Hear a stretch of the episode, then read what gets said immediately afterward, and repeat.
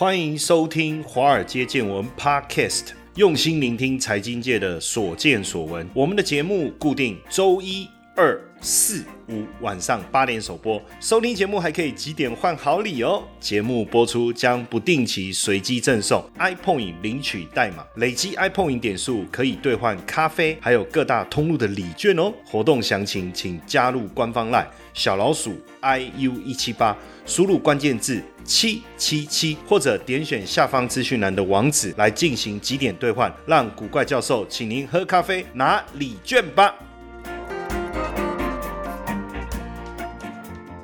好，大家好。大家晚安，我是古怪教授谢承彦。今天呢，来跟大家聊一下虎年呢，哈，我们的标题叫什么？叫虎年九金年哈，能源金融行，这什么意思呢？其实大家应该对这个印度神童应该都很有印象哈，因为他总是会讲他用吠陀经，印度的吠陀经，然后去观察星象，然后预警大家很多事情。这个其实我觉得也蛮难的哈。当然，当然这几年我开始就是也有一点兴趣啦，我觉得就是。反正我觉得很多东西，好像从正规科学的角度，你要再去观察到更多，好像有时候总是差那么一点点哦。那能不能透过什么样？比如说很多人是透过星象哦，紫微斗数也好像印度神童的吠陀经，你看大家也很多人也在在 follow 嘛。那当然我们就小小的研究一下易经啊、奇门遁甲啦这一类的哈。当然我觉得这这个这一门学问也是很深奥，当然我觉得蛮有趣的哦，就跟大家来分享一。下哈，当然我我讲的也也，因为我也不是真正这方面的专家，但是我觉得算是也会诊了一些大师的看法哈，然后跟大家分享。因为今年哦要进入就是九今年了哈，因为从二零零四年开始到二零二三年，其实我我我我常讲这个也蛮有道理的哈。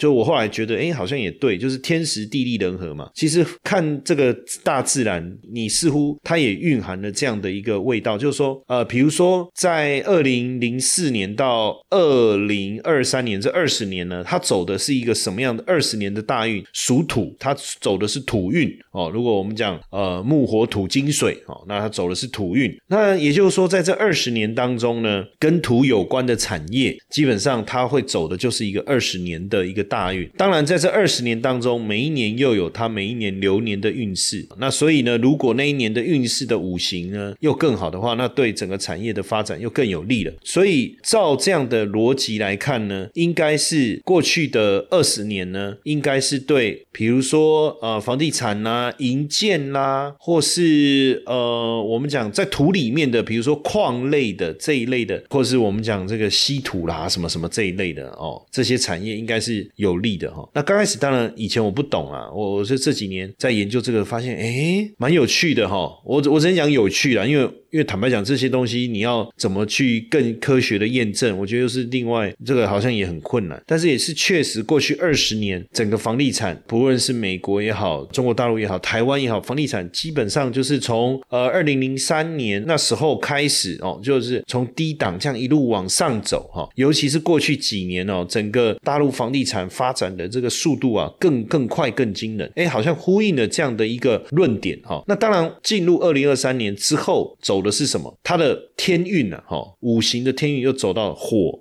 走到火，所以未来二十年哦，未来二十年，那是不是代表跟火有关的产业，它会有走入一个长期的产业发展？哦，比如说，呃，我们现在看到的，呃，半导体啦，哦，或电动车啦，哦，或者是这个能源类相关的啦，诶，会不会就出现一个长期的这个产业的一个趋势呢？哦，这个当然有待观察了哈。我只是说提出了一个想法。那当然就是说，每一年又有它自己的流年。去年的流年呢是什么呢？去年流年是水。去年流年属水，哎，所以去年你就会发现说，哦，当然我们现在也是事后论嘛，对不对？哈，因为因为当然发生了，我再来跟大家讲，呵 呵也有一点放马后炮。航运类股在去年整体的表现，因为航运就是这个产业就是属水嘛，因为你就在水上面走，运输啦这些都属水，哎，它去年整体的表现非常的好，然后也到。呃，中秋节过后，这个趋势就稍微停滞了。为什么？因为到中秋节过后，就慢慢的会跟今年的金，今年属金，它会有一点点重叠，所以。航运到到到这个地方，整个表现就弱下去了。而且去年也确实跟水相关的一些问题特别的多。那今年属金啊，如果今年讲今年属金，那什么什么产业是跟金有关？那金融啊，当然就跟金有关了。钢铁，哎，也跟金有关。因为其实一般来讲，媒体上是谈这个，人家会觉得说啊，怪力乱神了哦。等于说，哎，很多电视节目不是也谈那个那个星座啦，哦，什么什么运势啊，也没错。但是通常财经的节目是不能用这样的一个角度去谈论哦，可能比较不好。但是因为我们这个是自媒体嘛，我就把它我觉得好玩呐，哦，就说也不能讲说是迷信或什么就好玩，我就想说也跟大家分享一下。那我因为我在呃，就大概一月的时候，其实钢铁还没有正式的动起来，那金融股那时候已经开始喷了。其实我就跟我在上电视的时候，私底下啦，我就跟一些来宾分享这个想法，这样大家也觉得哎蛮有趣的。然后这样当然就是上是去另外一个节目，然后他们就在聊，就说哎那那个呃印度神童在讲说三四月的时候。股市会出现比较大的修正，哎，其实现在来看，哎，现在才一月已经跌了呢，对不对？当然，我我就说，哎，其实蛮有道理的，因为我从易经这个五行的角度去看的话，哈，我们中华文化的这个易经五行讲的是农历嘛，那我说农历元月份也是属金嘛，所以今年是金月份也有每个月份也有它的五行嘛，也是属金，所以那当然就是最丢席嘛，那叫丢席嘛，哈。那我说可是农历二三月属木啊，那金克木啊，哦，所以你的。你比如说，我的年度是。金，那你的月份是木，金克木，那两个月应该会比较差。我说不知道是不是这个逻辑呀？哈，我说因为印度神童是看吠陀经嘛，可是我觉得整体大家在观察大自然的一个模式，应该其实是相当像。但是二三月虽然可能我觉得股市的表现在金克木的情况下会稍微有一些变化，可是二十年大运是火，对不对？哎，火生木，那所以这个产业会不会在股市跌的时候，反而这个产业在当下的表现是比较好呢？哦，当然这个是我是很。粗浅的哈，所以我只是提出了这样的一个一个想法。那当然，最近我们已经看到哦，油价大涨，现在国内的汽油又连续上涨，连续四周上涨了哈哦，不断的调高啊，九二无铅已经调到二十九点八，九五也调到三十一点三哦，柴油也调高到二十六点五。以前我我我那时候买柴油车，我就想说加柴油比较便宜，现在柴油也也也整个喷上来。那当然，因为最近油价实在涨得太凶了。那这个罪魁祸首到底是谁？我想最近大家有感受到，也是。导致这几天最近股市大幅度震荡，一个非常重要因素就是俄罗斯嘛。那如果俄罗斯真的入侵乌克兰的话，那德国的能源专家就说，那欧陆欧陆欧洲大陆的能源的供应呢，可能因为会因为这个整个战争而恶化哈，那可也会对。经济产生非常大的一个影响。德国第二大银行商业银行 Commerce Bank，这个过去我也曾经跟他们呃在香港也跟他们合作过。当时认识一个呃德国商业银行的一个好朋友，他是一个英国人，那时候来台湾，我，还招他招待他去吃日本料理。好，题外话了哈。那他们的经济能源专家就讲说，现阶段呢，欧盟各国的天然气的库存量其实不到一半。就是呃满载的四十七趴了，比往年六十五到八十八的库存量是低的哦。而且呢，欧陆有百分之四十的天然气呢是从俄罗斯进口的输入的嘛，哈。所以一旦俄罗斯入侵乌克兰真的发生的话，哦，因为这几天真的很紧急哈，那我我我我不知道我们播出的当下到底是怎么情况了哈。那以切断天然气供应为报复西方国家的手段的话，哇，那德国欧陆国家的经济的复苏就会受到很大的冲击哦。那为了降低欧陆各国能源供应的疑虑啊，美国在上个月已经把十艘液态天然气运输船只由欧洲改调输往欧洲了，所以看起来好像问题真的很严重哦。那美国现在是全球液态天然气最大输出国哈，可是即便在二零二二年底，它设法大幅度增加百分之二十的产出，还是没有办法弥补欧洲各国对俄罗斯天然气的需求。最主要是因为欧洲各国现在的基础设施，坦白说无法在短时间之内哦来进口液态天然气哈，转化为终端消费用的天然气。所以能源危机将会是乌克兰战事一旦成真会发生的梦魇哦。大家这个可能也是我我我们大家所担心的哦。这那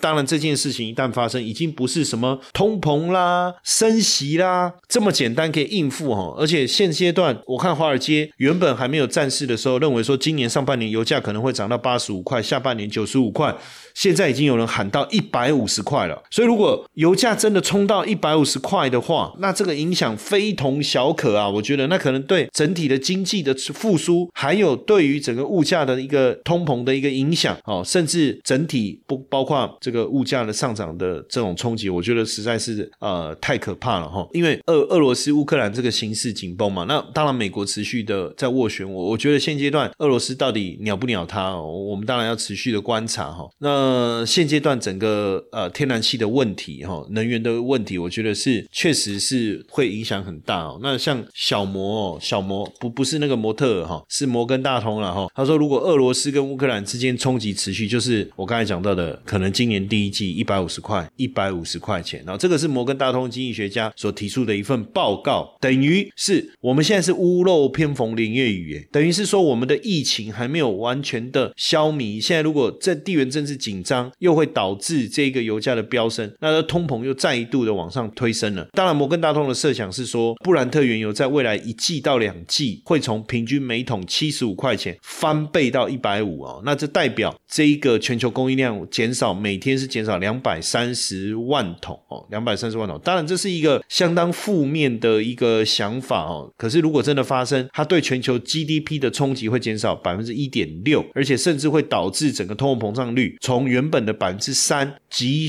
剧的攀升到七点二，哇，这个影响真的后面的影响是真的会很大哈。那不止这样，你看那个之前不是也门的胡塞军轰轰炸这个呃沙地阿拉伯的石油重镇吗？所以奇怪现在是怎么样啊？大家拼了命就是要搞这些事情就对了哈。那所以地缘政治的风险后面所推升的一个问题，当然油价的一个上涨，还有包括电力成本的一个提升，都影响到未来我们投资的一个操作。所以为什么我我在看我刚才讲到前面讲的这个易经五行的这一段的时候，我在看最近发生的事情，我其实就慢慢的蛮有感觉的哦，蛮有感觉。那因为现阶段就供应的这些担忧的问题，像 IEA 其实也调升需求增长的预期，对原油生长的预期。所以即便坦白讲哦，没有俄罗斯要要攻打乌克兰的这个事件的话，坦白说，油价还是很紧张。那如果油价真的大涨成抛物线的话，哦，往上的抛物线不是往下的抛物线哦，那一定是打压到美股。这个这个也是为什么美股这几天的变化会这么大的一个主要的一个原因哦。当然，在这样的情况下，你一定要有什么好方法吗？我我觉得最简单的方法就是就是持有能源股。最简单的方法就是持有能源股，没有别的方式啊。那那你说啊，我去我去加油，加油你能加多少油啊？你的车子一台加满就是加满，就十六公升，哎，多少？六十公升、七十公升了了不起嘛？那还是你要拿空董事去加油，没有意义嘛？那你当然你说我我去投资跟油价相关的股票啦、ETF 啦，我觉得当然这就是一个比较好的一个想法哦。你看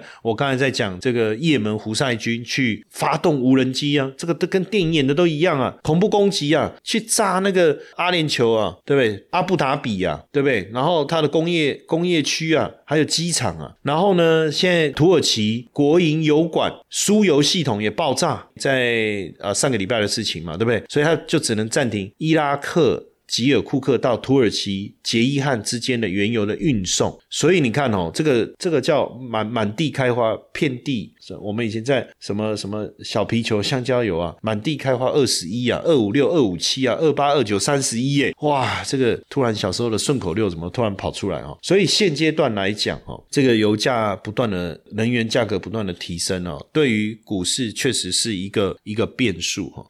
嗨，各位粉丝们，我们开新节目了，大家还记得吗？社会事件发生一阵闹哄哄后，背后复杂的原因渐渐容易被遗忘，所以我们透过乌贝这个节目，还原事件本身，以及深入探讨反思。有兴趣的听众可以直接搜寻乌贝 W O O B A N G，和我们一起探寻人心和人性吧。那当然，最近我们在思考整个国际股市的一个投资氛围的时候，其实我之前也跟大家分享过，因为最近呢，刚好有一个朋友也在问我，他说：“哎，呃，问我有没有投资这个像这个中信中国高股息这个 ETF？” 我说：“哎，有啊。”我说：“你怎么会这样问我？”他就说，因为有时候听你在媒体会有这样的分享啊，还有你那个财经研究室里面呢，哦，我也有 follow 嘛。我说，哎，对，他就问我有没有买，我说当然有啊，因为其实哈，在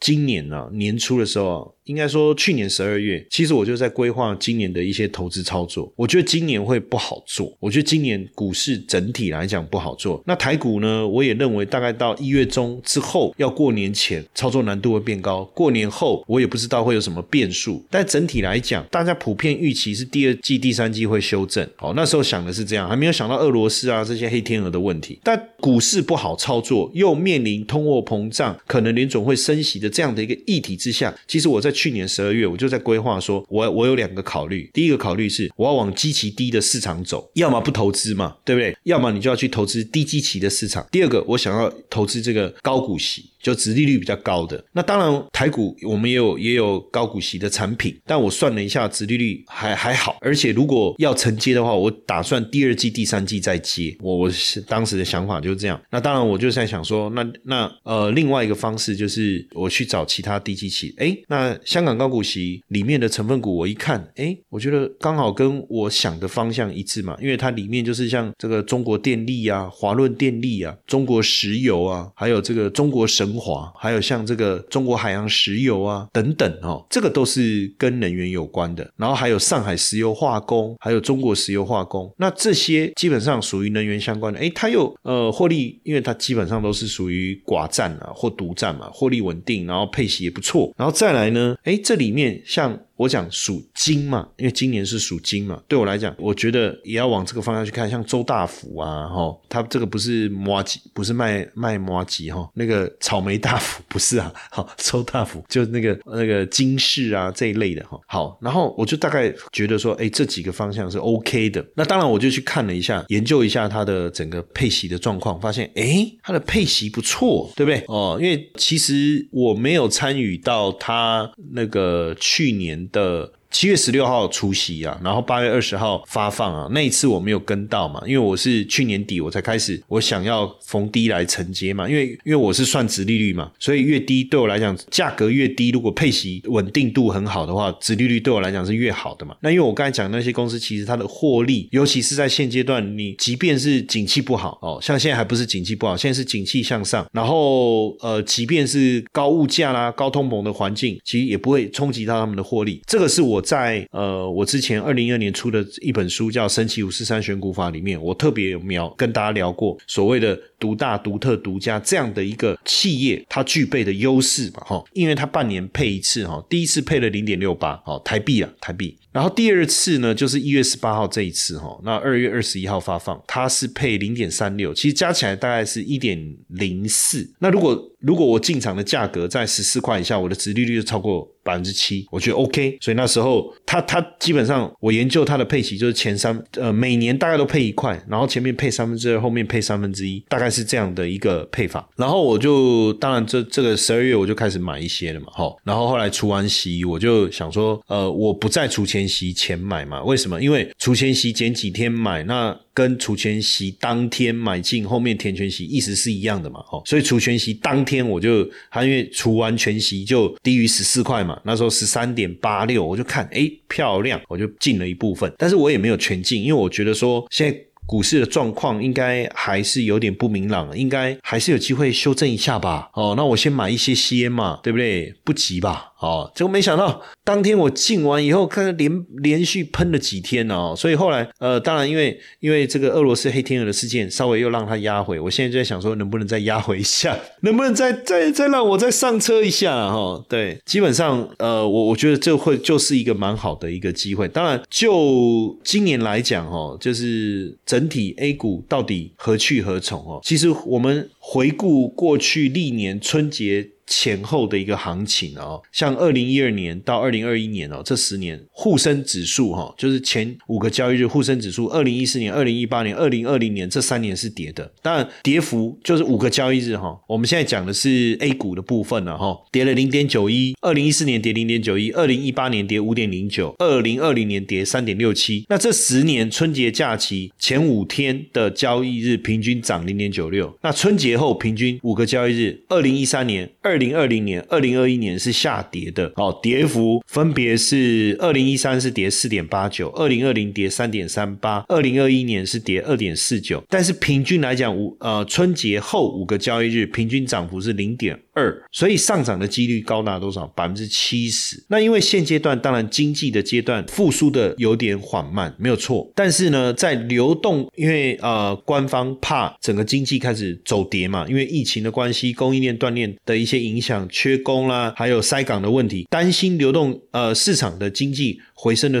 状况有问题，甚至变成经济往下走了哦。那为了稳维持经济的稳定，所以开始做了一些流动性的宽松政策嘛。这个我们之前在节目上也跟大家聊过哦，包含了这个降低存款准备率啊，降低了这个还有实行这个逆回购等等哦。那当然最主要哦，我我觉得还有一个就是说，其实我我发现说企业整体的状况比我想象来的更好。为什么呢？因为我们在看最近呢，企业在公布业绩啊哈。一般来讲，整年度的业绩绩的预告哈，你如果你有比较大的，因为他们是半年报嘛，所以如果你的业绩的变动比较大，你要提早预告哈。那结果到这个一月十八号哈，五百二十七家 A 股的公司披露了二零二一年业绩的预告，有四百五十三家是好的哦，所以这个好消息的几率是超过了百分之八十五，将近百分之八十六，八十五点九六哦。那等于只有不好的比例是相当相当低的哈。那这而且有一百四十一家家公司。司哈，它的净利是翻倍，净利润是翻倍哈，包括中移动、中国石油，我们刚才讲到的跟这个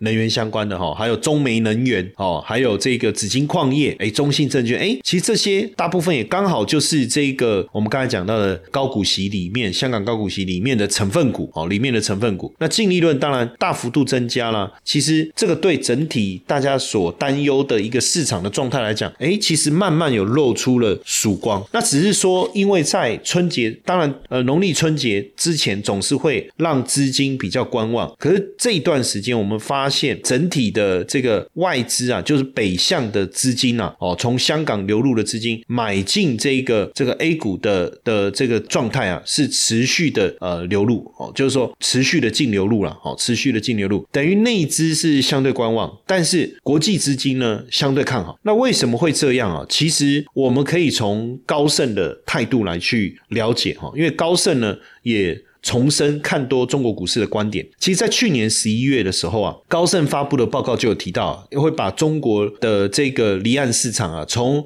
一扩位哦稍微。调高到这个 overweight 哦，就是说 equal weight 就是呃，我们应该要怎么讲？就是呃，权重就是正常了。那 overweight 就是我再把它权重调高一点点哦。那对 A 股就维持一个 overweight 的这样的一个平等，等于是说我我开始调高我对它的一个配置的一个概念哦。那所以高盛的态度其实我们就可以看得出来，可以代表国际的这个投行跟外资机构对整个。港股也好，对 A 股也好的一个看法。当然，现阶段来讲，MSCI 中国指数它的以十二个月滚动的本益比来看是十一点六倍，沪深三百哦以十二个月的这个滚动计算的本益比是十四点三倍，其实都比过去五年的这个水准相对来说属于较低的一个水位哦，属于一个较低的水位。那所以呢，呃，整体来讲，尤其是 MSCI 中国。在跟全球的股市的一个位阶来讲，其实出现了一个相当大的一个低估的一个现象。哦，所以